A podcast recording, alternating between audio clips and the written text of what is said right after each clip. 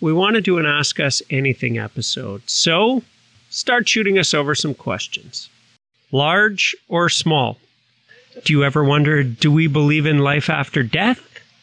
Or are you more, what does the one we left behind have for lunch? It's soup and grilled cheese. Every chance I get. We could say shoot them to our email, get us on Twitter, but really our audience isn't that large. You know how to get a hold of us? Just please do. Before we jump into the pod, I have one fun fact for you. This is a new microphone. I want it to be as cool as you guys, so I got some new gear. After I bought it, I found out that this is the same type of microphone that Michael Jackson recorded Thriller on. Oh. And it, it's not crazy expensive, but it's an industry standard. And it would have been, what, 30 years ago that he recorded Thriller? 40. It's mid 80s, yeah. Yeah, Early to mid 80s. 82, 83. Quick fact check it came out 40 years ago in 1982. So, anyways, it's it's not the exact one. But you better hope you sound good on the pod. The thing is, I won't sound any different. Bragging about your mic before you've heard the playback is dangerous, man. I just like the fun fact. I don't know if it's going to sound better. I probably have to leave this out of the pod. I've probably said it to you before, but this is how the when my mom finally went to something at Juniper School and said, "George Blake's black." She goes, you never told me, and I've been talking Huh. about him for years. Never knew. And, uh, you never asked. Whatever. oh, no, I could keep talking because we're just bringing up cool stuff. It's like friends under four and friends with your family and friends with your parents. Uh, yeah, we could go in lots of different directions. And we should, but back to somebody's got to edit this, and it's not you. Yeah, it's going to get too long. It's January 2022. This is episode 47. Friends over 40. Slow day, I'm hoping for a slow day. Don't wanna sleep today. Oh, So here's the disclaimer. Yeah, there's some swearing. Maybe it's a little inappropriate at times, but my mom hasn't stopped listening yet, so it can't be that bad.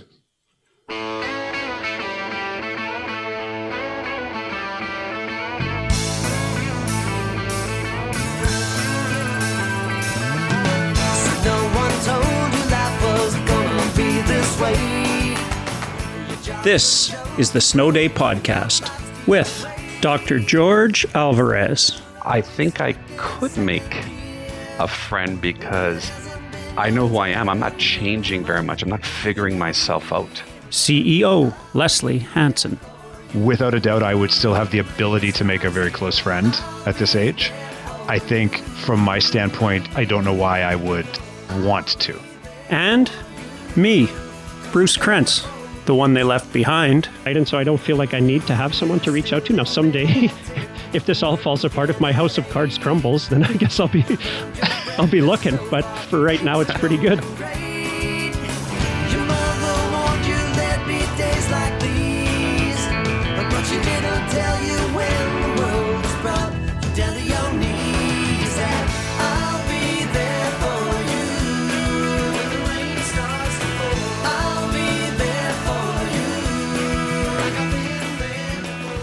It's an emergency podcast because I'm COVID positive.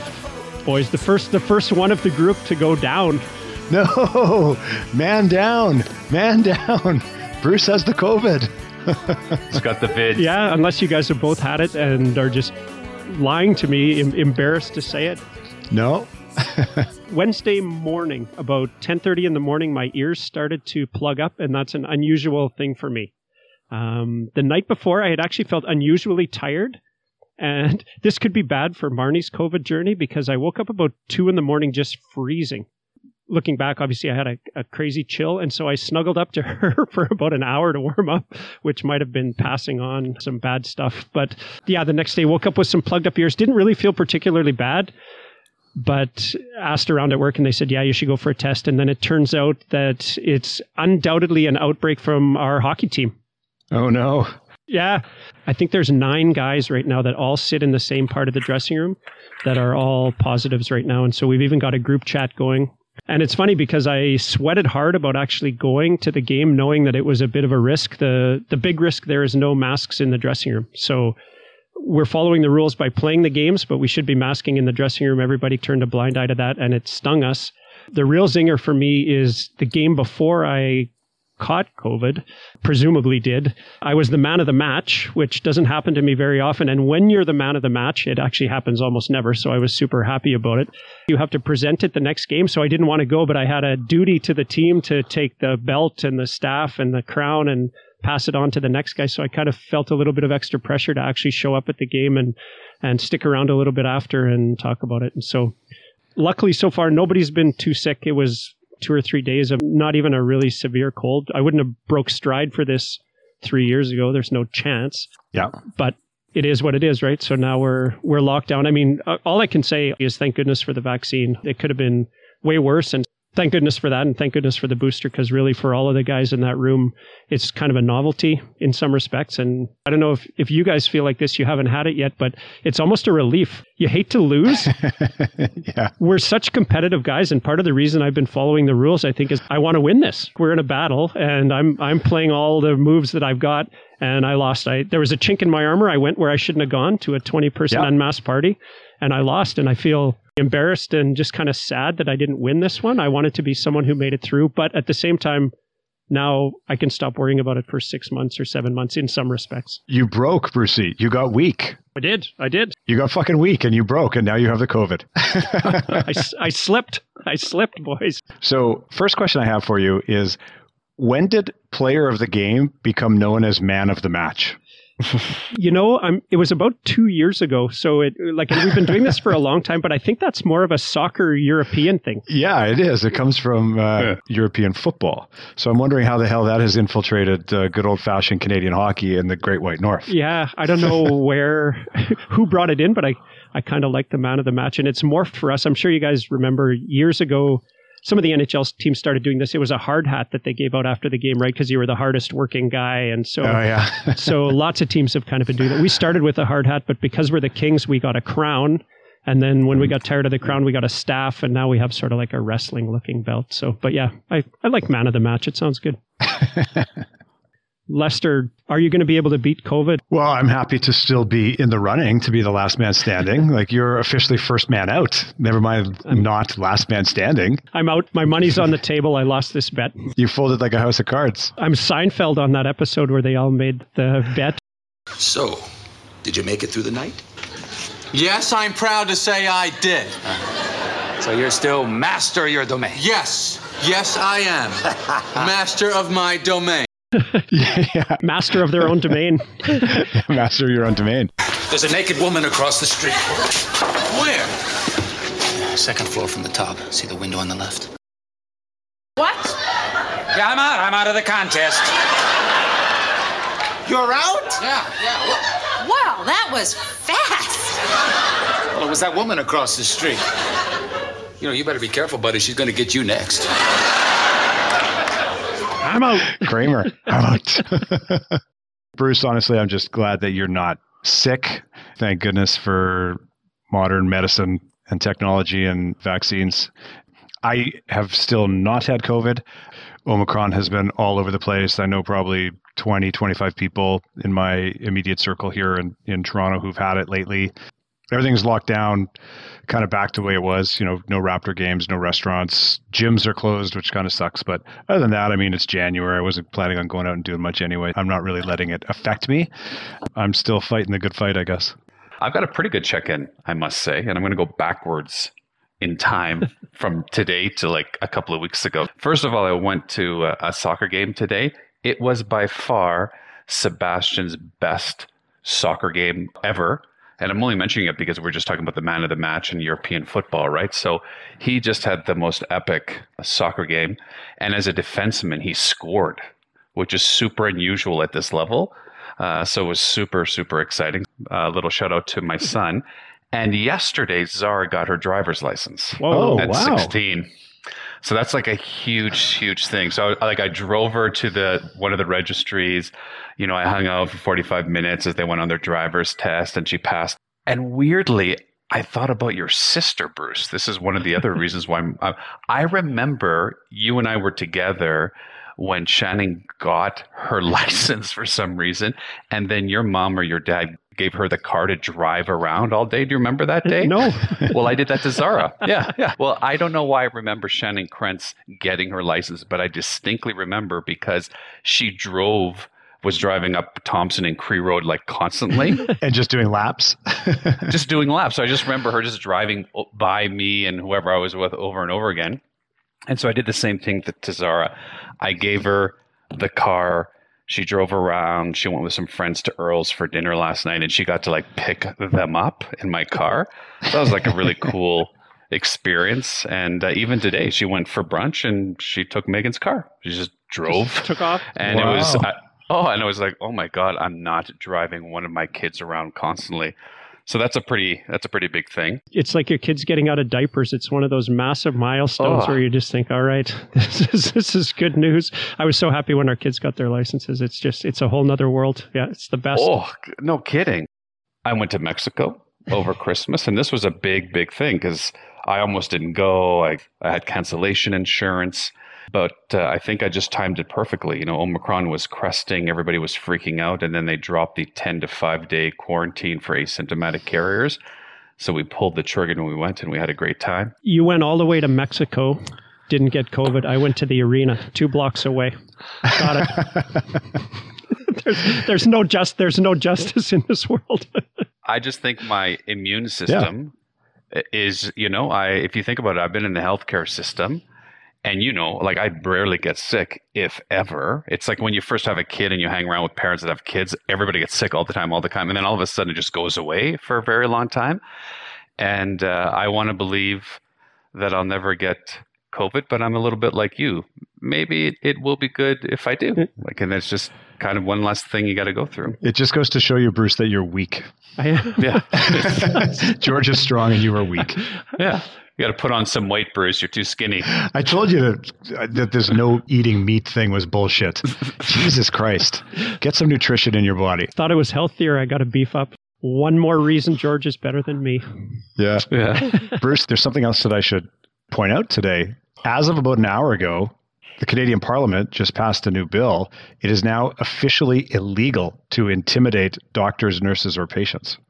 So I don't know how that's going to affect the pod moving forward, but apparently we're no longer allowed to harass or intimidate Jorge in any way. Yeah. We may have to pull producer Mike in on this to get like an official ruling, but uh, apparently he needed a little extra protection. So you know the government has has stepped in and and protected him. Thanks everyone for listening. This is the last episode of the Snow Day Podcast. if from now on you can rip us and we can't rip you, George, then forget it. there, there's no point. It's over. You have an invisibility cloak. Forget it. Fuck it. Well, we should put a timestamp. It is a New Year's pod. It is January 2022. We should probably throw that in there. I think we all made the same resolution. I'm going to say that you guys bullied me into it. I had no intention of doing this whatsoever, and so I'm not too happy with both of you because I woke up New Year's Day and Marnie and I are sitting there on the couch and we were texting each other. And I think George, you were the first to say, "Hey, I'm going to do a dry January," which I think yours is epic because there's no way I would start a dry January at a Mexican resort with free booze and sitting around on the beach all day. I mean, I'm you are stronger than me. You are a, you are a Superman. And then Les, you chimed in, and when I mentioned it to Marnie, she's like, "Hey, you know, I've kind of been thinking about this too. Why don't we just try it?" And I thought I needed a little more lead time than zero. You need time to psych yourself up for dry January. I needed to put some plans in place. So so far so good for us. Been a little bit of a harder slug than I expected, and I have sort of invoked uh, a little loophole. So we're actually doing dry February. So I'm only going 28 days. I'm doing it in January, but it's dry February. Get, get out of jail a couple days free.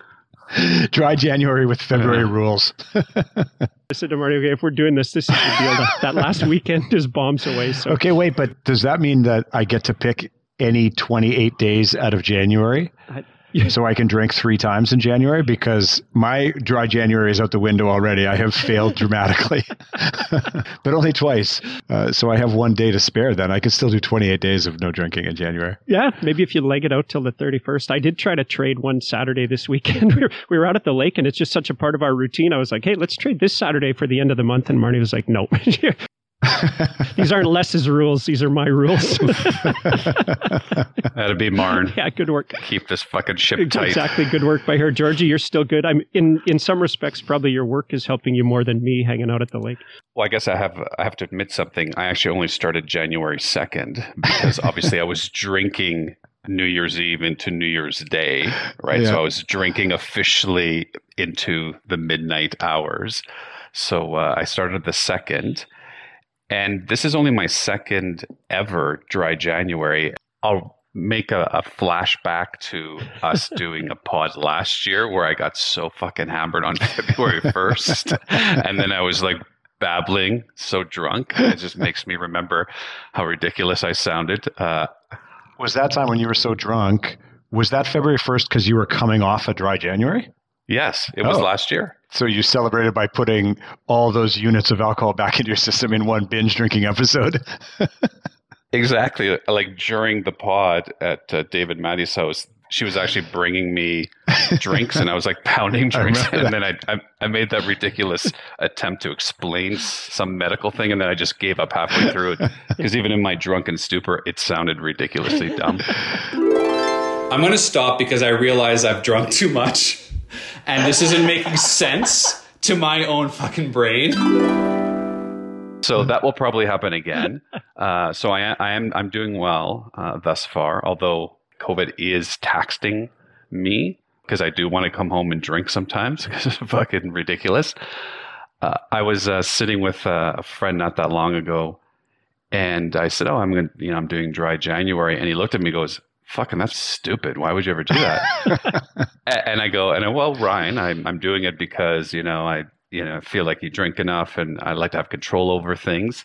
And he put it in a very interesting way. He goes, "Well, you know, when did you start drinking like legitimately?" I'm, all, I don't know, probably 17, 18, like when I would say I'd be drinking fairly regularly. He goes, dude, that's a twelfth of your adult life. Why would you want to give up a twelfth of your life? And I'm all, oh, well, that's a that's an interesting fraction. He was disgusted that I would give up joy for a twelfth of my adult life. and I went, okay, well, that's not the way I look at it. But anyway, so uh, he said that, so I thought that was kind of funny. So far, so good. Dry January. Uh, and I will be going uh, and getting hammered February 1st. Bruce, schedule a pod. Yeah, I'll schedule a pod for the for the February the first. We might have to do a couple since I'll be 28th, 29th, and he'll be the first. yeah. We'll do a series. We should maybe do a pod on drinking while George gets drunk uh, on February 1st and do a whole pod just about uh, the culture of alcohol in our lives and uh, how it's changed or not changed over the years. I like it. That would be pretty funny. Okay, yeah, we'll we'll we'll pencil it in. Pencil it in. An hour full of lies for all of us. Yep. Yeah. Talk to producer Mike. See if he thinks that's palatable. Uh, anything else on the check-in, George? You want to talk about what's going on at your work a bit? Yeah, I mean, like everywhere else, Omicron's really rising, and um, everybody is so stressed all the time that sometimes when you're all swimming upriver, you feel the same. But for the first time, probably because I had a two week break, I had Christmas and New Year's off. For the first time in five years, I have always worked either or for most of my career, and to have both off, and then to chuck in a nice Mexican holiday in there, and it'd be safe and come back and test negative. I obviously was much more refreshed and focused, so I showed up to work, and I immediately noticed how stressed people were, uh, people were taking clearly leaves of absence. I hadn't seen people in so long, and they would say, "Oh, I like I've been off for like six weeks, or I've been off for four weeks." People are gone. It's odd that it's two years in, and I notice for the first time how stressed my fellow frontline staff are. I think I handle it in a different way, but they were definitely stressed. A little shout out to my crew, who was definitely stressed. Do you think a little bit of it, and I'm seeing that at, at our work too, right? In our healthcare, people are really struggling. Is any part of that that the world isn't recognizing you as much anymore? Like, I, I got to be honest, I kind of thought at the very start of all this when we were banging pots and pans for you because you were the hero of the world and, uh, you know, people were dropping off cookies and stuff. That felt a little over the top to me. But now we're still going to the mat. Like, you've got the hammer down all day, every day but the rest of the world is kind of a little bit normal again and people aren't recognizing it as much anymore right now that's just your job to work that hard all the time and do you think a little part of it is that, or is it just fatigue? Like we've just been going too long and we're just sick of it. Mostly the latter. I think people just are tired and constantly being asked to do more and more, or at least the same, the same over and over again. So it's definitely mostly fatigue. Uh, I will tell you that in the last wave, there was equally the same amount of outpouring. I mean, the last wave, people were just, I mean, people were dropping off turkey dinners for everybody that worked uh, Thanksgiving. People were dropping off $200 Tim Horton coffee cards so that, you know, people, staff, like, I'm not joking. There were thousands of gift cards being left so people could, every shift for an entire week, could get a coffee. People were being ridiculously generous. So I actually don't think, at least uh, many people did not forget how hard people were working. But yeah, I think there's probably a little bit of truth with kids back to school, things at 50% capacity, 80 plus percent of most Western countries outside, I guess, the States being vaccinated. Like, I think people are starting to want to move on. And when you move on, you stop thinking about what you went through. So I think there is some truth to that. I think that's an important thing to to point out, Jorge, that society is burnt out on COVID. In Ontario, the big thing here has been whether schools were going to open or not. Parents are exhausted on it. Teachers are exhausted. And I think when that happens, you lose your ability to empathize with others. Where we all had energy to be empathetic towards healthcare workers and essential workers and frontline workers, everybody has a little less energy, or so many people have a little less energy to be empathetic that it's getting forgotten and it's Mhm. become normalized and that's not just you but every every hospital and all these essential services people are going to get wiped out again. You know we've said this before on the pod but uh, we should say it more often george appreciate what you do. Your crew and everyone that works with you and bruce same with you public health. This has affected you guys your lives so much more than mine. It's humbling sometimes to to think about i complain that my gym is closed I just complained that the arena stayed open. See, that's my different view. yeah well there you go it's like close everything. keep fighting the good fight georgie yeah, for sure, Georgie. That's a very good point is everybody's reserve is less. Mhm. not just frontline workers and that's what i'm actually seeing is people are being fellow frontline workers are being short towards each other and less sympathetic. So that's a new thing. Before it is we're all in it together we're all tired. But this particular wave i am seeing behavior that i've not witnessed before. And you can imagine what that would translate in their personal lives when they go home. Oh yeah. Right? Like they're just bouncing back between lots of the nurses are parents whose kids are not in school, and then they go do their shift in the ICU. So that that is a good point that everybody is is a bit more thin in their patience. Uh, 100%. Hopefully, the next time we chat, this isn't as big a part of our conversation. To, to try to put a, a lighter little bit of a wrap on it as the two things overlap COVID and our drinking of taking the month off. So as our as the results started to come in for our hockey team, right, it was everybody that was sitting in the same place. A group chat evolved called Kings Omicron, and uh, so it's it's Thursday afternoon and then it's Friday afternoon, and and guys are starting to chat, and everybody's stuck at home. So what do they do? They start drinking, and they're chatting back and forth. And I'm like, of all the months that I decide to do dry month, I get COVID, and I can't even be part of this. I'm not the doctor on this call, but I'm going to advise while your body is trying to fight off a significant virus, you probably should moderate your alcohol intake to as close to zero as possible anyway, Bruce. It's the only time I'm ever going to tell you not to drink if you're not driving. I'm sure it was the best for me, and it's actually funny because you're right. The, the guys that were most vocal in that, the next couple days were the ones with worse symptoms than everybody else. Yeah, of course. man. Give yourself a chance. That's just science. Yeah. Stupid science. Stupid science.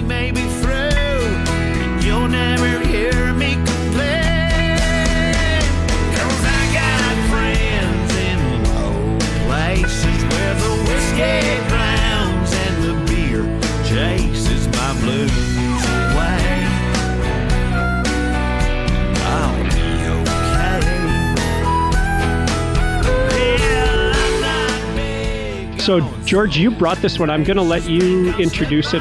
What was going through your head when you pitched this one to me and Lester? I listened to the marriage pod like I do every pod uh, at least twice.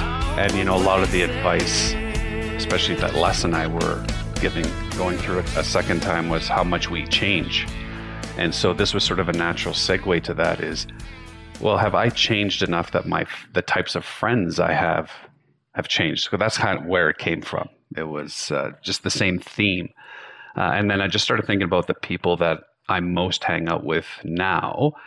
And I wanted to ask myself and you guys, would I have hung out with these guys when I was 20 or 30? Because I really like them, obviously. I'm hanging out with them.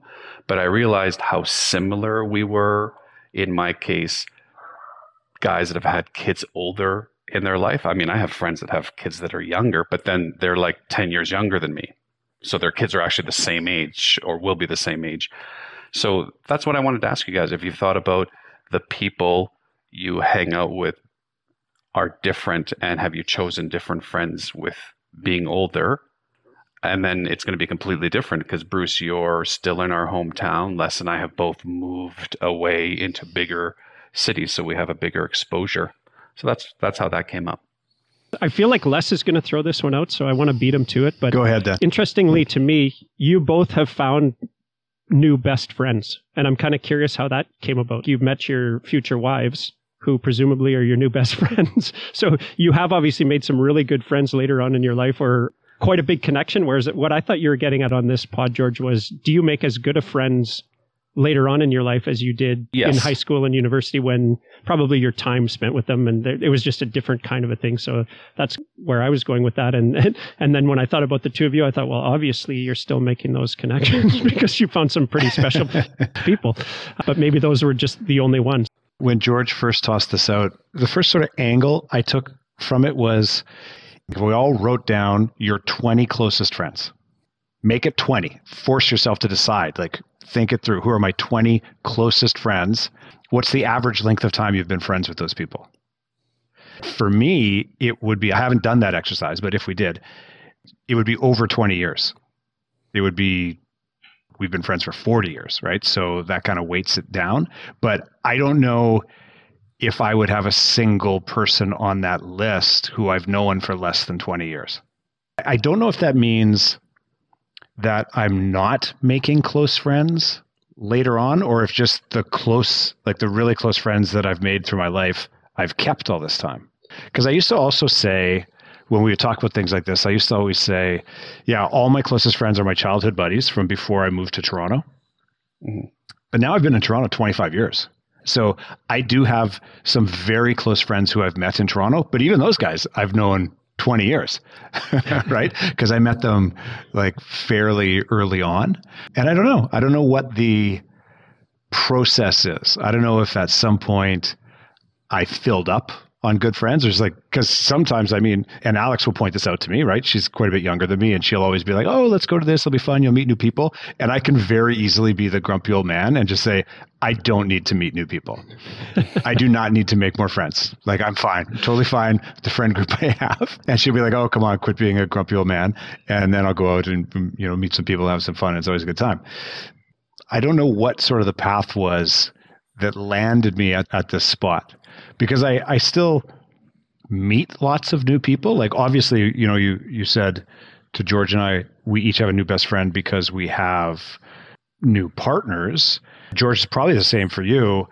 I've met a lot of really great people through Alex who mm-hmm. I probably wouldn't have otherwise. Because, like I said, I'm full up on friends. I don't need to become close with more people. But then, you know, I meet Alex, start dating, I start meeting the people who are significant in her life, and then they become significant in your life. And some of them have become quite good friends of mine. And so that's been a source of meeting new people. It's an interesting question. I don't know if you were asking if we look for different characteristics in friends that we meet now or not. I've never really considered that angle of it. So you hit on exactly th- at least three things that I wanted to talk about. okay so that's the end of the pod thanks guys yeah, no, because this I purposely didn't put this in the notes because I wanted you to think it through like I did. Let me go through the points that I'm glad you brought up, and I'm sure other things will come up. Hmm. First of all, it's good to acknowledge you never make the friends you do as a childhood. Because you don't have these endless hours of spending time together. The reason why we ha- are still friends, the reason why we can all say we have childhood friends, which I don't know how unusual it is. We're from a small town. Um, it's because, well, we, maybe it was our age, pre-internet, small town, no mobile phones. We all played sports, et cetera, et cetera. I have spent so much time with the people I still consider childhood friends. I simply don't have that time later on in my life because my most precious commodity is time. And I'm very, very particular of how I give that away. So that's one point, and I, I want the listener to think about, you know, if they still have childhood friends, and, and, and if not, why not? Number two, that whole friendful thing.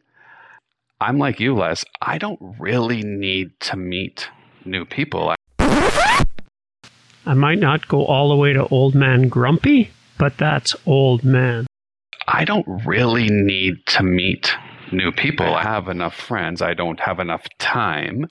But what I've noticed, and this is kind of the sad part about me now meeting some other new friends that are becoming closer and closer, I've actually had to knock out old friends where I just don't have enough time to hang out with them or they're not reciprocating their time with me and i realize well then it's not worth it as a friend anymore. So i've got this group of friends that i'm becoming more that i, I kind of got into their group somehow and now i feel like i'm part of their group and now i'm a regular member of that group. Did this guy just say the same thing three times in a row? that I, I kind of got into their group somehow and now i feel like i'm part of their group and now i'm a regular member of that group and I realized now I'm not spending time with these other people like from med school that I used to that live in Calgary anymore. Like I've I've knocked it off. So the friendful is a very interesting concept. And then the third thing you said, which is exactly correct, I actually do look for characteristics. When I'm deciding at friends over 40 who I hang out with, there are some very clear characteristics of do's and don'ts that there are now very easy do not pass goes or what's the expression? A deal breaker. Mhm.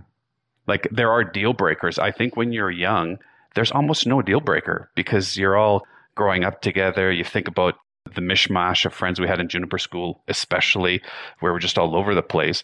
But as you get older i think you're a lot more selective in who you want to hang out with. And people have to kind of have their shit together for the lack of a better word or at the very least share a lot of the same core values you have or in the same life circumstance. Otherwise, we've got nothing in common other than booze and getting hammered together.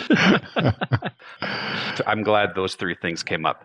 So as I rambled on, Bruce, are any of those things resonating with you? The last one is an interesting one to me because I honestly don't go out looking for people's characteristics, or maybe not. I, I haven't thought it through like that at all. Yeah. Maybe my life's different just the way I am. I've always been such a busy person, and I that's what keeps me ticking, right? Is more activities. So I like to go and hang out with people. It's a little bit like what you said, Les. Like, let's just go out and hang out and meet some new people. That doesn't appeal to me. I always have fun. It's exactly like you do. When I actually go and do it, it's great. I'm happiest when my calendar is full of some things to do, except when COVID came along and I realized I just like to be in my basement in Code Orange all the time. But, but, but before and after that, I like playing hockey. I like going to band. I like that. And so I meet some people there that like doing those same activities as I do. And so I would consider those guys my friends, but that's a kind of a different friendship than what you were talking about in university, Yeah. right, George? Where you just say, Hey, I got nothing going on for three days. Let's just hang out. That almost never happens to me anymore. So I feel like I do have lots of new friends, but it's a different kind of friendship. And I would, after you pitched this topic, I really was having trouble getting my head around what's our definition of friend. And that's probably too existential and tricky to, to get into. But I feel like I have lots of new people that I've met in the last 10 years who I've spent a good amount of time with. But when I'm down and out and I need 200 bucks, I'm not sure how many of those people are going to take my call and wire me the money without, you know, a pretty good explanation or when I need two grand, I don't know, whatever, right? So that one kind of resonated with me a little bit. It's just, um, there are lots of people I've spent a lot of time with, but it's a, a totally different kind of friendship. So I don't know if not that we want to get into a big existential conversation about it, but I think it's important to define like the difference between like a friend, like a really close friend, and just a buddy. Like somebody who you're happy to get a beer with, happy to hang out with. Maybe you know them through hockey or something, but you're not tight with. You're not close. You're not gonna. You and Marnie are having an argument about something, and you're gonna call and say, "Dude, I need to talk to somebody." Like a friend. We probably all have lots of buddies, but we all have lots of friends too. We're friendly Mhm. guys. There's a distinction, and I think at some point you stop if un, unless you maybe have need for those deep friendships. At some point, you fill up on that right? And you get to the point where when I need to talk to somebody, I got lots of people I can call. Mm. I don't need to search out someone new. Maybe we're fortunate to be in that situation. I mean, you guys know this. You're on my list of of guys who I call when I need to talk about something. So there's definitely a difference. Yeah, if that's that's germane to this conversation. You're right, and you probably don't go looking for those friend friends because you've got a good number. You don't you don't need twenty of those. You need five of them, maybe. Yeah, exactly, exactly. And if you've got five that are working right now, you hate to say why bother, but I don't want to. I don't want to tell somebody new my whole backstory, and I don't want to have to get you caught up. We're we're up to speed. especially because you figure at this point it's like how long would it take to develop the level of friendship that i have with my close friends who i've known for 20 30 years i don't know is it possible maybe you, you form a different type of friendship i don't know Yeah. I want to pick up a little bit of what Bruce said because it actually comes back to the last pod. It really struck me when we were talking about taking the last names, and Marnie said, "I'm I'm paraphrasing. Marnie wanted to have my name because we wanted to be Team Krentz. That you were a core group, you were the team, and Bruce, I think you more than anyone else." Your structure is so, your inner core, your kernel is so, so strong that it makes perfect sense that all of your friends are activity buddies. Like that's the characteristic you're looking mm. for. I want somebody that can back me up on my drums or that can sing with Marnie. I want somebody that can play hockey with me because your family is so strong and your lifelong friends are so strong. You actually don't need to layer different types of, or actually, you do need to layer different types of friends. Friends over 40 for you are completely different. Their activities, because you're a busy guy, you like to be busy. I don't think you will ever make a deep friend pre 40 than post 40. That's one of the reasons I wanted to bring this up is will I ever have that same friendship with somebody like I did as a kid? And I don't think that's sad or bad. I just a interesting thing that I'm reflecting on. I appreciate that if that was a compliment. Yes, it was. I did think of some of that because I sometimes do feel like I'm a little bit different than a lot of people that I haven't had a, a best friend, best friend. So this is an interesting thing. And, and I mean, Marnie and I, in some respects, got together when we were pretty young and we're best friends. And, and it's kind of like what you said. Yeah. Our family's really tight. And so I don't feel like I need to have someone to reach out to. Now, someday, if this all falls apart, if my house of cards crumbles, then I guess I'll be, I'll be looking. But for right now, it's pretty good. The next step to what you said, George, I'm curious though, is we still have lots of runway in front of us. And so, yeah, we're, we're talking about it's been 40 years of these friends. But if a bunch of crazy stuff happened in your life right now and you had to go into witness protection, start a new life, if you started to spend a whole bunch of time with somebody because you didn't have your family or you didn't have Megan in 20 years, could you still make that strong of a friendship as you did in a, a younger 20? If, like, you know, you weren't running the ICU every second week, if you had time to put into that? Or are, are our brains just wired so that it's just never the same? That's not exactly what I was thinking, but that is also a good question. It makes me think of what Les said in the last pod, where he was working on himself so much during our first marriages that he was trying to figure himself out. He had so much to do, whereas now, for both of us, I think I can safely speak, is we both know who we are. We're content with who we are. We know that we can get married. We're secure in the runway in front of us. Like I think we can kind of look a little bit more into the future than in the past where we thought we could, but never really had the insight. So that I think I could make a friend because I know who I am. I'm not changing very much. I'm not figuring myself out at all. So I think I could make that a friendship. What I would add to that is I think I'd be very prepared to have a much wider range of friendship. I'm now hanging out with people that are as low as 40 all the way to 60. And I can't imagine 20 years ago when I was 30 having like teenage friends up to eight to 50. Like it's very interesting as you get older how happy I am different in ages my friends are. And that's just because some of my friends' friends are that age. So they come in. That's another interesting phenomenon on I like having older dude friends now. Like I like having that old guy, like a full 10, 15 years older than me. And I would have never, ever considered that when I was younger. Can you imagine at 30 years old wanting to hang out with like us, our age? Fuck that. We're too old. We're fucking 50 years old. You're not hanging out with a 50 year old at 30. Maybe it's a small town thing, but when I was 30, I did have friends who were 45 and 50. And that kind of grew about through work. Some of those guys were not a generation older, but quite a few years older than than I was, and I was friends with them when I was younger. That's led to an interesting situation. I feel like I've brought this up on the pod before, but do you have any friends, two generation friends? And so I have a friend who's a legitimate friend, and I'm also legitimately friends with his kids because I'm in the middle of them. Not best friends, but good buddies, like what Les talked about. We would drink beer or hang out or do some kind of activities. And I mean, our, again, I hate to keep going back to it, but our hockey team is a bit of an example of that. Like we have 20, 30, 40 year olds there, and we spend enough time together and do activities outside of just going and playing hockey that I would feel like I'm friends with that group. So we do actually have a pretty wide range of of ages of friends and have had for one of my big places where we meet we meet friends is new teachers. And so kind of our music group, but sort of the phys ed science group all hang around together and they're really good about bringing new teachers into the fold, people that move to town and just including them in social gatherings. And so I feel like I sort of have a pipeline on young people. And so we do have quite a few friends who are considerably younger than we are, but, but not, none of them have turned into best, best friends, although we've got to be pretty close with some of them. It definitely, Bruce, there's a difference with the small town aspect of it. It's, it's funny that you mentioned that your friends are teachers. I remember growing up in a house where my parents would have dinner parties, they'd have people over, and everyone was a teacher. Everybody. And they were young, old, whatever.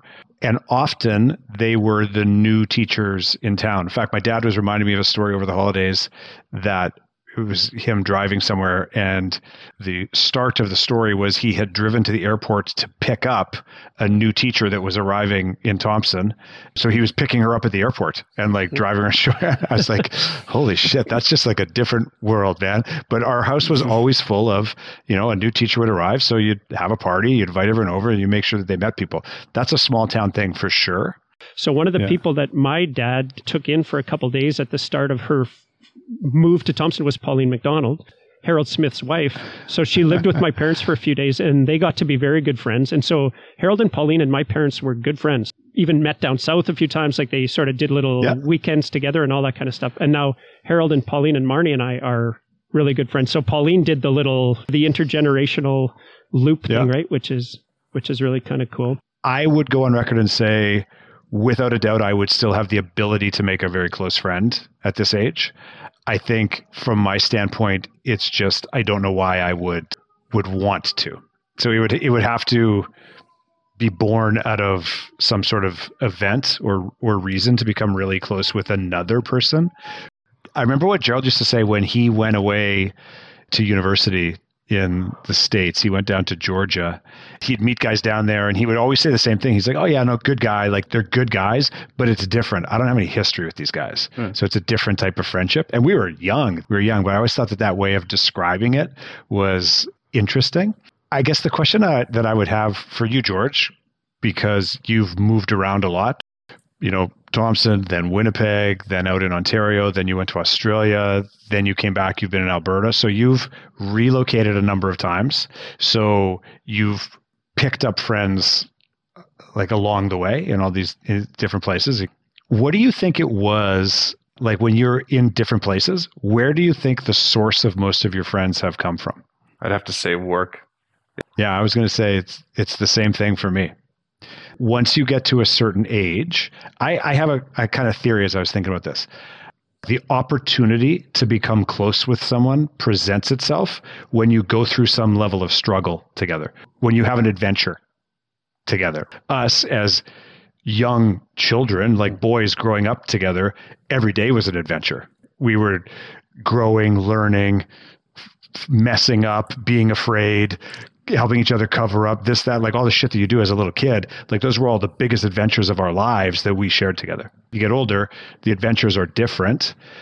Mm. When you've worked with somebody, that mm. George, I I mean, in the hospital situation, thousands of examples. I can tell you, like the, the people that I've worked with, where we've gone through a experience at work where it was like you feel like I went to war with this person. We went to battle together and we got through something, and it kind of bonds you.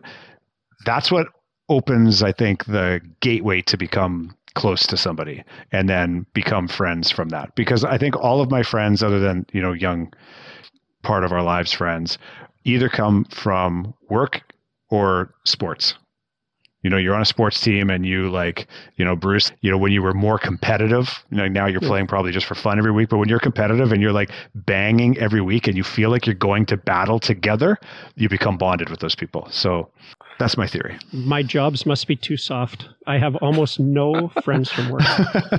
well That's actually in my note. Yeah. And even buddies, it's it's kind of strange, and I don't know why that is. Like, I mean, it's not that I'm not friendly with people, but I I don't even socialize. I haven't socialized with people from work for 15 years yeah yeah or more. I probably have one or two examples from really early in my working career where I sort of ended up with friends as people. And it was sort of things like that, especially in rec, because you're doing events, right? Which is a little bit like Yeah. you go to war, you prep, and you spend a whole bunch of time together at those big events. You kind of get to know them. But since I've been doing a little bit less of that, like I got none. So it's kind of in- interesting you say that.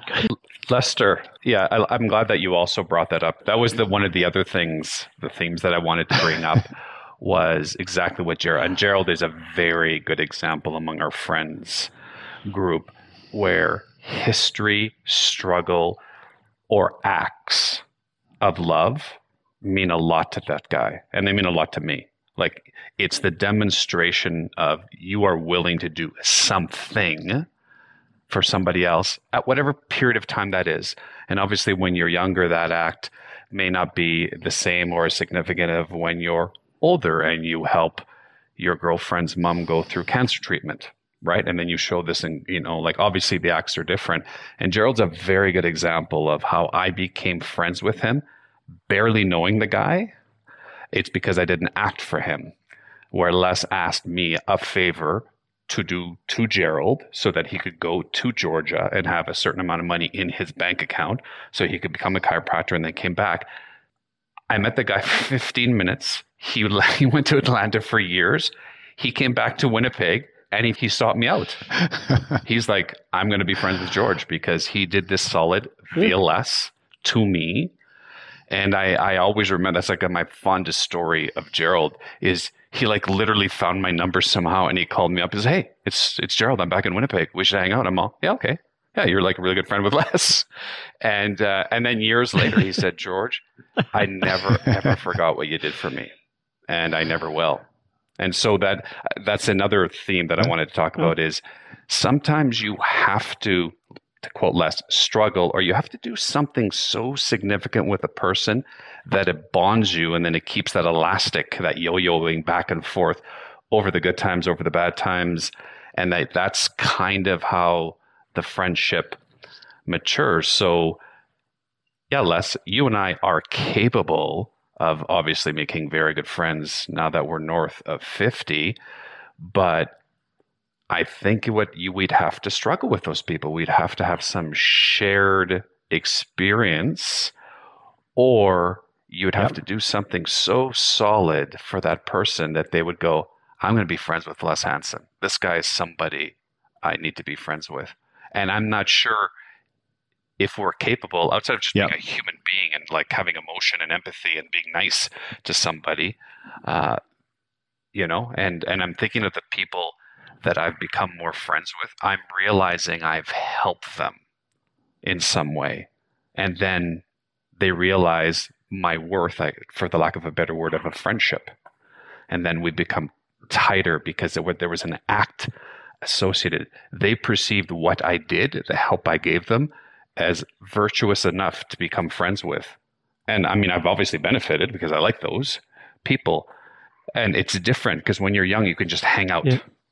Just hang out just simply hang out as you get older Yeah. acts of affection um, yeah, I- I'm not. I'm, I'm losing the words. It's like I feel you need to do something as you get older and older. It's funny, George, you brought it up. It was a I wish I would have said from the marriage podcast.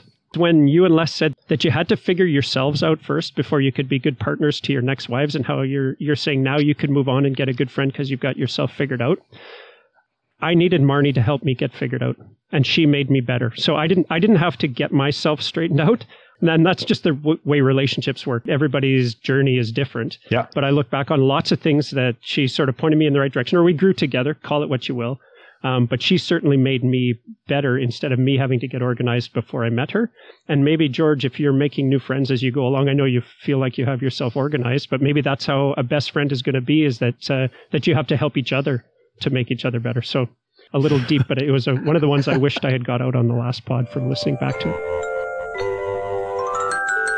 Neighbors is sort of one of our good friendships that has happened. And again, I it this one's probably somewhere between buddies and and best friends. Those are some people we met later on in our lives and we're super close to them, partly just because we're beside each other for six months of the year or more. Our kids are the same age and we've gone through lots of our stages of life together. We joke around they're our summer friends. Mm-hmm. Like we don't see them in winter, just in summer. but we're super tight in summer. It's a beautiful day in this neighborhood, a beautiful day for a neighbor. Would you be mine? Could you be mine? I have a wider range of ages because I have less people to hang out with. Les you're in Toronto, there's a hundred thousand people your age, or I don't know, whatever. Pick a, a huge number. Whereas there's only a few for me and Thompson. And we do once in a while talk about worrying that our pool is going to dwindle. The nature of Thompson is you move to someplace warmer, you move to someplace where your kids went. Yep. And our pool is shrinking. And so once in a while we do talk about thinking, you know what, we kind of need new friends. But with that said, I don't feel like I'm ever short on people to hang out with their friends right now. So in the long term, I'm worried about my pool shrinking and, and what we're going to do. But right now, I'm not too bad. Do you guys worry about that at all? No, unless they just start dying off. because I think like one one of the realities of my life is my closest friends are spread out all over the place. A handful of them are here in Toronto, but a lot of them are all over the place. So the friendships are less based on proximity. So as our lives change and we move and whatnot, um, I think it'll have less impact on me over time. Maybe I meant buddies a little bit. Maybe Zoom and FaceTime have helped that and communication now. But I guess we can see ourselves at some point in our future sitting down for supper at Thursday night and saying, what are we going to do this weekend? And having nobody to hang out with and nothing to do. In the worst dystopian future, that could be our reality. You know, knowing that we could still phone you guys, but it's a little bit different than that hanging out time. Do you Yeah. ever think about that or worry about that aspect of it? I don't think so. Maybe I should be, but I haven't. I'll put that on my list of things to start worrying about in 2022. to be concerned about? I haven't worried about it yet. I hadn't considered that. This pandemic has taught us lots of things. For sure, one of the things that particularly resonates with me, and I think, you know, Steve has said this as well, is people need to be near other people. So I know, Bruce, you joke about that you're a 2.0 or 1.5 kind of COVID guy, that you like the isolation. but if you just think about all the things that you've said on the pod, how much you actually interact with people at work, during sports, band, like you, you are a very social guy. They may not be your best buddies, but it, you're so activity based that you have to have other people. And I'm the same way. I don't mind being by myself for stretches, but at the end of the day, I get lit up with other people. My energy level, that's where it is. So as you get older and your chances to hang out with people become less and less, yeah, that's that's a real concern. That might actually prompt Les and I to go look for proximity friends, people that are nearby. We came from a small town. I had 10 friends on my street. You had friends on your street. That's not the case with my kids. It so happens that Sebastian does have a couple of close friends, walking distance, like a couple hundred meters, but I think that's a fluke. The second thing is, Les and I are completely different from you in terms of intergenerational. There is no way I'm friends with my daughter's friends, or like that would just be gross and weird. I think again that is a very small town that your intergenerational friend. I don't I can't think of anybody I know that has that profile like you do. So they're, they're, you're unique. We have lots of friends in their 20s and 30s. And I do think about that sometimes. I think these are way closer to Paige's age Yeah. than my age or to Paige and Murphy, right? But we still, we're buddies or, or we hang around with them. Yeah, it is cool. I like it. Of the three of us, I think I'm the one who has the lowest requirement for being around other people and being sociable. I learned this much later in life, but I'm hmm. incredibly happy in my personal di- downtime to be alone. Yeah. Much more so than I think I realized when when I was younger. So maybe that plays into it as well, Bruce. When you think of the different paths that we've had, the relationship between friends and family. I left home when I was 14 and I realized actually I had my parents here for the holidays and they, you know, because the pandemic kind of kicked up and weren't wild about them traveling, had them stay a little extra long here before they flew home. So they were here for two full weeks, 14 days. And I realized that it was the first time that I'd been under the same roof as my parents for that period of time Wow. since I left home when I was 14. So like my whole life and, and you guys know this, I you know, I had a brother, he's been passed away for a long time. So my family component is very, very small. And I think one of the reasons that I've held on to really tight friendships like my entire life is because I didn't have a big family. So my really close ride or die friends probably took the role of my family for most of my of my life growing up and that's maybe a little bit of an atypical situation to be in and then you know when you were saying bruce your friend group dwindling like as you get older and whatnot like that's all very normal i think i probably thought about that more or would have thought about that more like five six seven years ago when i was single Hmm. because then you start realizing especially me with a very small family i'm like okay well you know you guys you know you have kids and families and whatnot and it's like oh hmm, okay well uh, if you don't have a family, if you don't create a family of your own, and your your growing up family is small, then at some point that dwindles. So that's Yeah. been one of the added benefits of finding a life partner again at this age. Kind of replaces that, right? And I've made a lot of friends through Alex. Her family's awesome. Like I love her parents; they're great. We spend quite a bit of time with them. It's almost like I feel that part of my friend group or my social group is actually going on the uptick now, strangely at age 50, as opposed to on the downtick because I should have been married for 30 years already or 25 years already, like you are, right? Yeah. I'm at the upslope on that curve. We talked about it a bit in the marriage pod. I inherited a huge family with, you know, my brothers and sisters. We're not a particularly big family. We don't have lots of cousins, whereas her family's considerably bigger. And so we did inherit some friends again, maybe not best, best friends, but people we've known for however many years now. And, and it's, Yeah. it's instantly built in. It's, Yeah, Lester, I think you brought up a, Yeah. a good point that for many people, including you, friends can supplant family. Yeah. Well, they did for me for sure. For sure. When I look back on it now, without realizing it at the time, you're just kind of going through shit when you're younger. But when I look back on it now, like I know why that's, you know, why the ties that I have with some of my close friends from my like teens, 20s is they were taking the place of family, really. Les may not be able to comment except through Alex, but I'd be interested, Bruce, if you've seen your kids go through the friendships that you created at the same age and you see them making a mistake like you did or handling it better. I've got a very good example of Sebastian very recently making such a tragic blunder. It's so funny like we laugh about it now because it happened a couple of weeks ago but it is very cool especially with the friends that we had where we the only way we could get connected is if we phoned each other. And you know i still remember both of your phone numbers. 86935 yeah, five, five, one, seven, two, exactly. 9346. nine, four, six, five, the DeGroot house. Every yeah, Yeah. yeah exactly. Well that, that's that's the point is that we Yeah.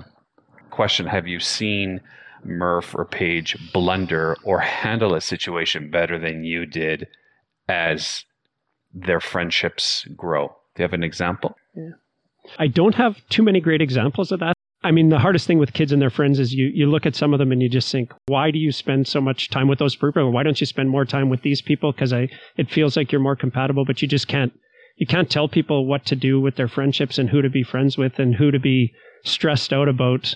I don't think you were going to listen to your parents much if they said, Those DeGroot boys, you shouldn't be hanging around with them. They're nothing but trouble. And my parents did say that. you should spend more time with Bruce. You should spend more time with Bruce. That's a good example. They did say that about Steve and Dave. Those vagabundos. Vagabundos. those those troublemakers, those DeGroot boys.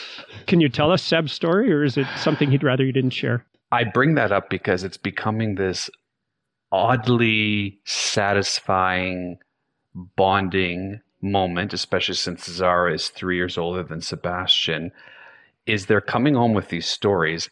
And by the way, I would never do this to my parents. So that's again a different generation. That I can relate to. Yeah, like way more, way more sharing than you would have, and I think it's great. It is great. It's deep. That's uncharted territory for us. Yeah, we couldn't look back and say my parents would have done this because they were never in that situation. Absolutely, absolutely. So that's. I just wanted to bring that up. What a cool thing it is to help negotiate or you give them your perspective and now it's becoming a thing where like everybody at the table is like giving their take and it's kind of cool sebastian having an older sister so she's a girl and this is what i would be thinking at her age so i'm in mexico and i get a call from uh, sophia's dad I won't mention and, his name. And you said, "Do you know how much this is costing me? I'm in Mexico." and I didn't pick it up. It's, it went to voicemail. I'm like, I don't know this number. And he's calling because he's worried about some chatter that's happening with Sebastian's friend group. And it distills down into this one girl is acting pretty mean. She's taking videos and posting them without permission from the other kids. And now kids are actually very sensitive to, yeah. you know, you need my permission to do this. Whereas I think a few years ago, probably nobody cared, but now they're very attuned to that. And uh, she's getting a little bit pushed out to the side because that's how they're controlling their herd is like, okay, well, you can't hang out with us because you keep doing the wrong thing. Well, Seb makes this awesome blunder just because he's a young, you know, preteen, soon to be teenager. He's your kid. He's he's going to make some mistakes. he said something so spectacularly bad. He he's he's he he threw his mother under the bus and he goes, "I'm having uh, this party, but you can't come because my mom doesn't think you're acting very nice to the rest of the friends."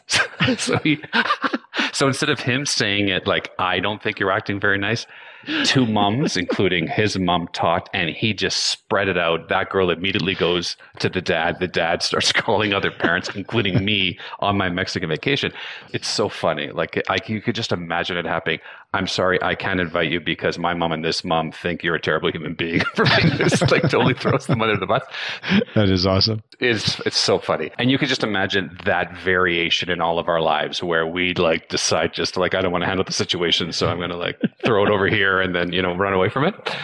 So we ended up all talking about how could you have handled that situation better, and obviously one of the the main, the main things that came out of it was look you need to handle that on your own you say this i don't like that you're doing this to me or to my friend group and don't throw other people into it but it was a very it was very interesting just to to work that through. And so now i'm getting to experience something that i never experienced which is we only talked among ourselves and usually in a joking way until you know we had our like breakfast club moments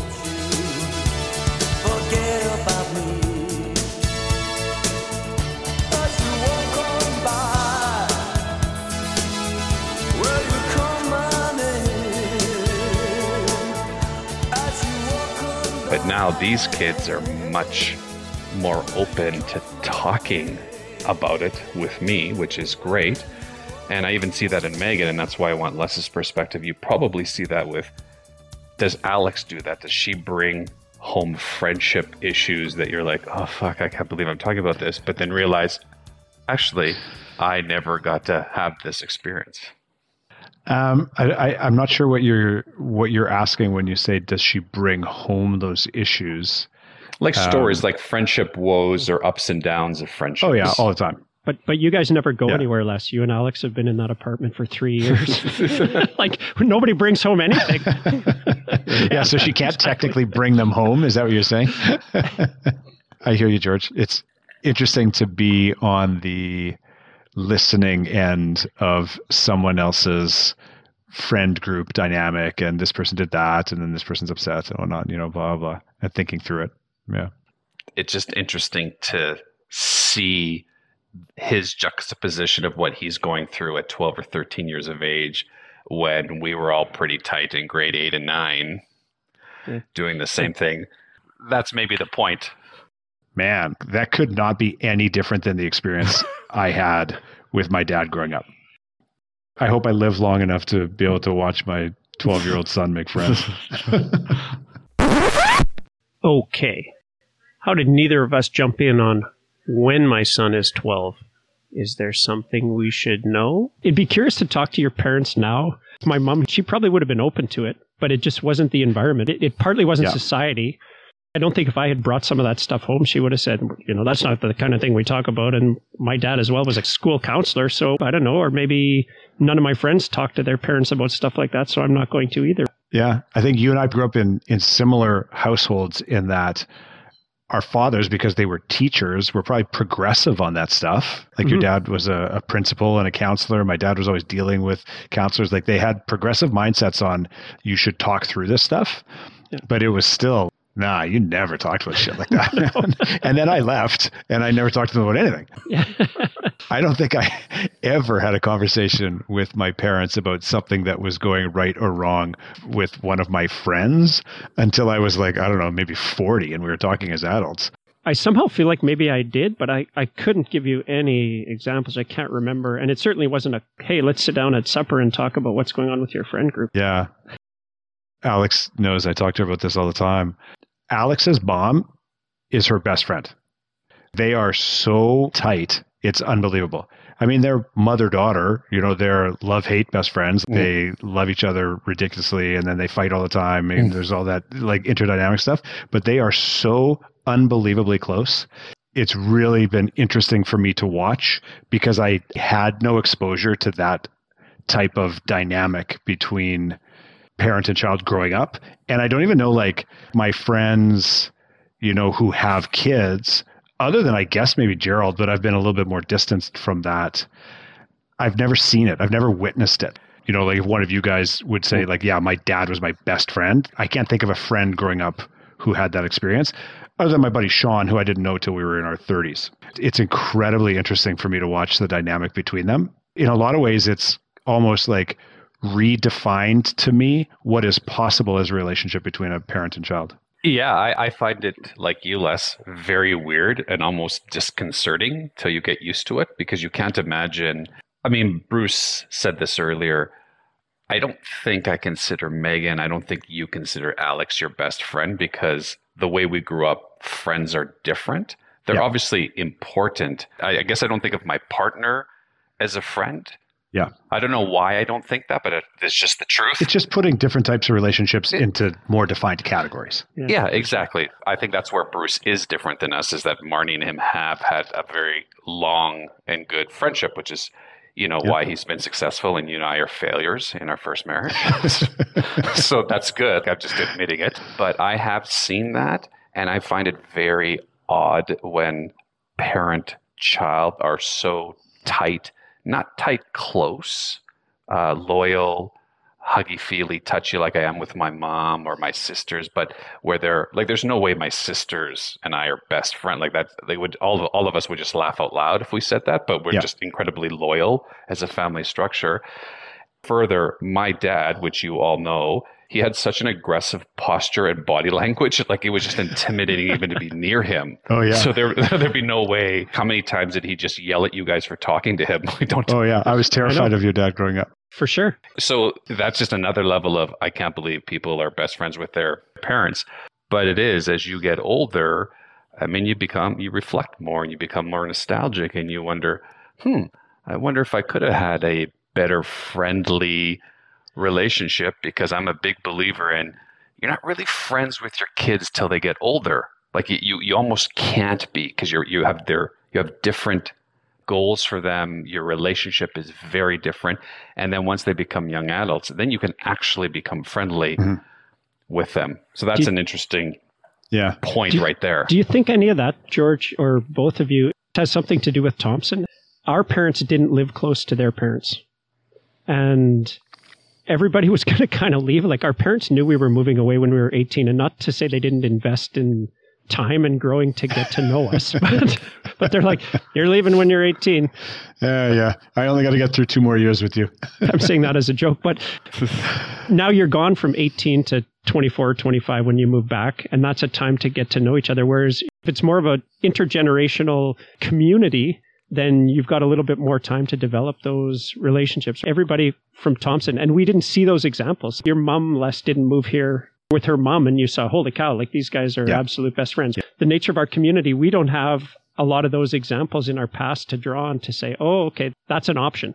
I don't know. I don't know if that's a small town phenomenon. I think it's more of a generational thing. Coming back to something you said earlier, where it's probably not the case that you couldn't have gone to Harold, your dad, and had that conversation. He probably would have been receptive and completely capable of having it. You just didn't. Probably would have liked to. And he didn't expect you to because he'd never had that conversation with his dad. Yeah, probably. When I think of it, my relationship with my father, I know that even the limited communication that we had was a thousand times more than he had with his dad. Right. Yeah. And I think as well, it's not just the small town thing, but the moving apart in their generation. When you moved, you're gone. even when we were growing up, remember when it was really expensive to make a long distance phone call? Totally. Life has changed so much in terms of how much you can keep in contact with people. But, you know, that's probably a whole other conversation to get into.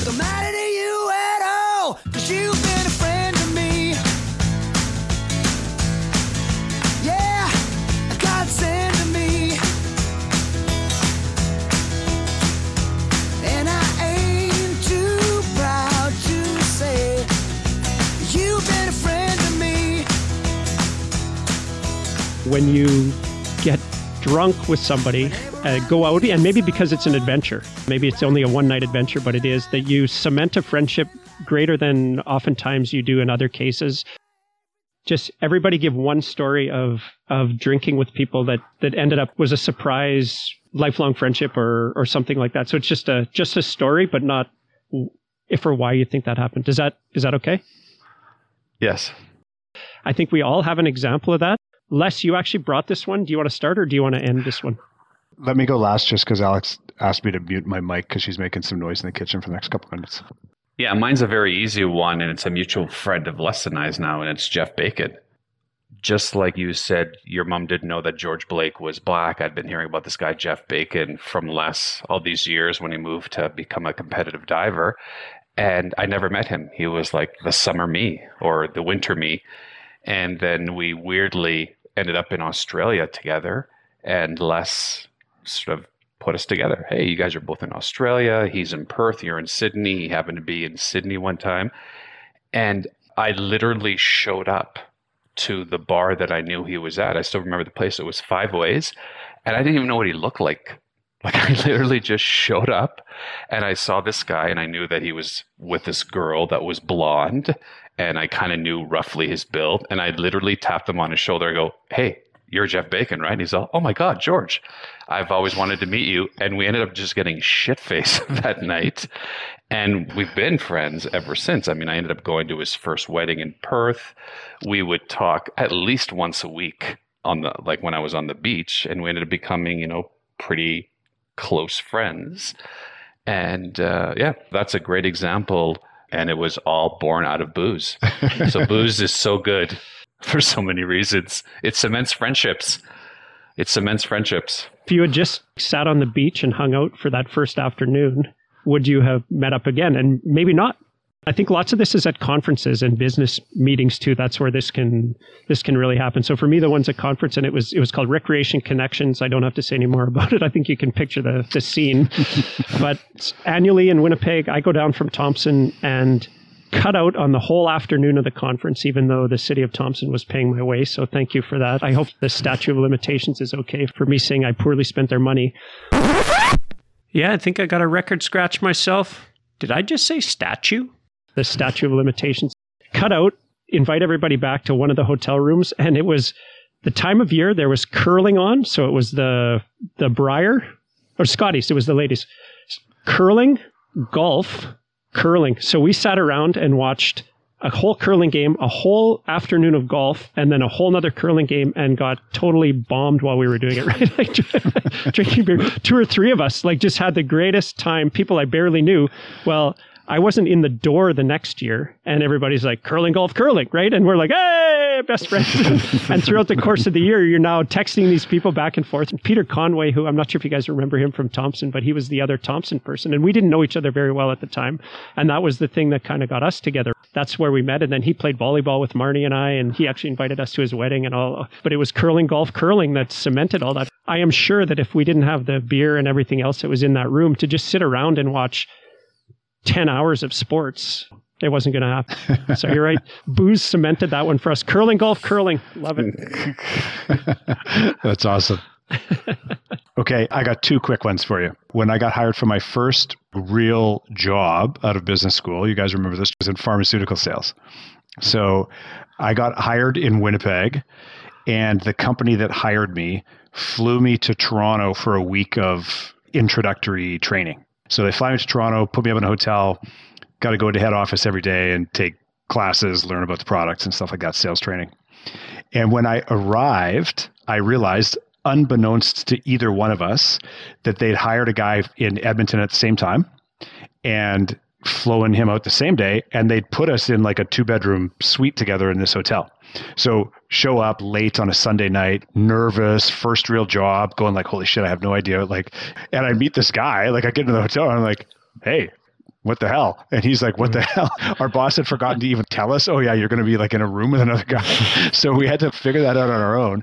And then we're like, oh, okay, yeah, so this is going to be pretty intense. You know, I got to wear a suit into the office, you know, for the first time tomorrow. So we go to this first day of training. And as we're leaving, we're like, okay, well, what are we going to do now? Well, I don't know. You want to go get a beer? And I'm like, uh, yeah, okay, let's go get a beer. We go out and just get shit faced. Come the second day, so unbelievably hungover through the entire day, and we're just like trying not to laugh at each other, just you know, like hands, just going like, "Oh God, I'm dying," whatever, like through the whole thing. This fantastic inside joke that we have that we're both hammered because we're both 23, something like that. So the next night, same thing. We just went out every night that we were there. We were there for the entire week. Every night we just went out and got hammered, and we have been fantastic friends ever since. And it was just like this immediate bonding. And we always, when we get together, we always laugh and we tell the stories about the ridiculous things that happened that week. You know, him falling asleep in a cab on the way back to, from the bar, almost missing a meeting one day. We just love to tell the stories from that time. My second one, I'm going to tell this one quickly because she's a friend of the pod, big listener of the pod.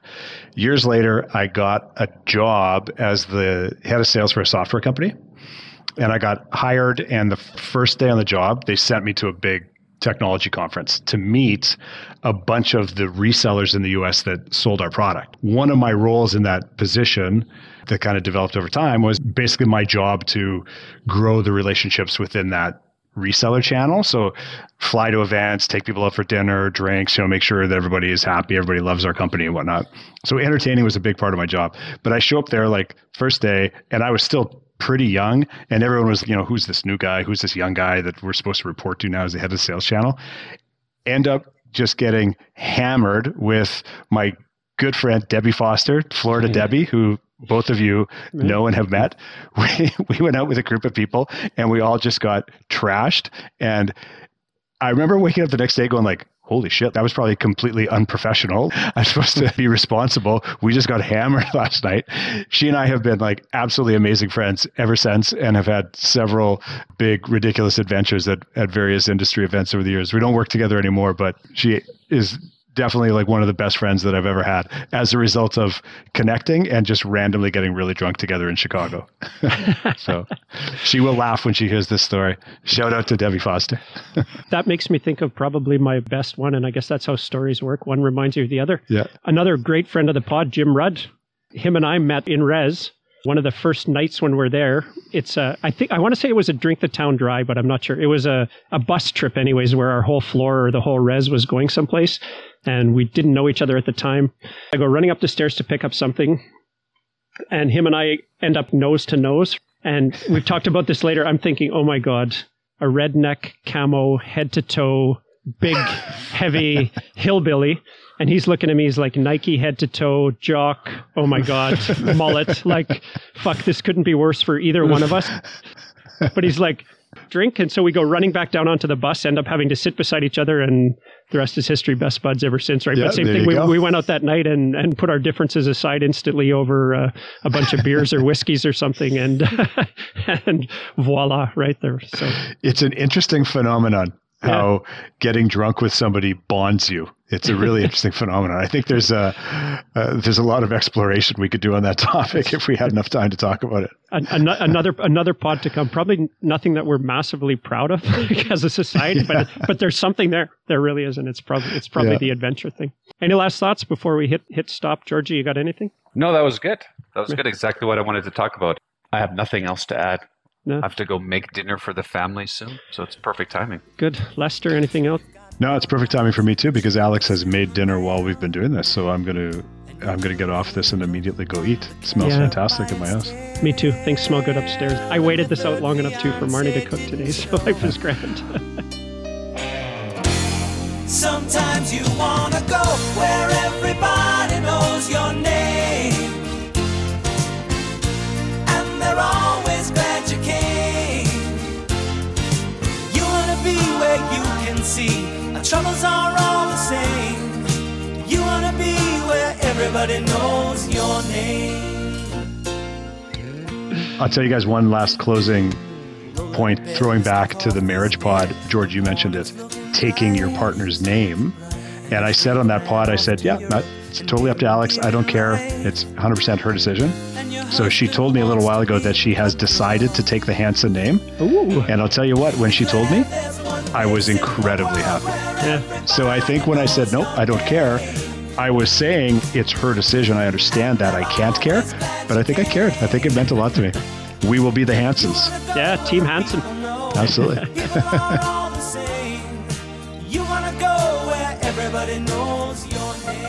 That's the end. Tell your friends to find us on social media at snowdaypod. We have an email to snowdaypod at gmail.com. We're on Facebook. We are Snowday Podcast. Thanks to the rest of our team, our brother Steve, social media Todd, producer Mike, and the secret weapon, Shannon Bisson.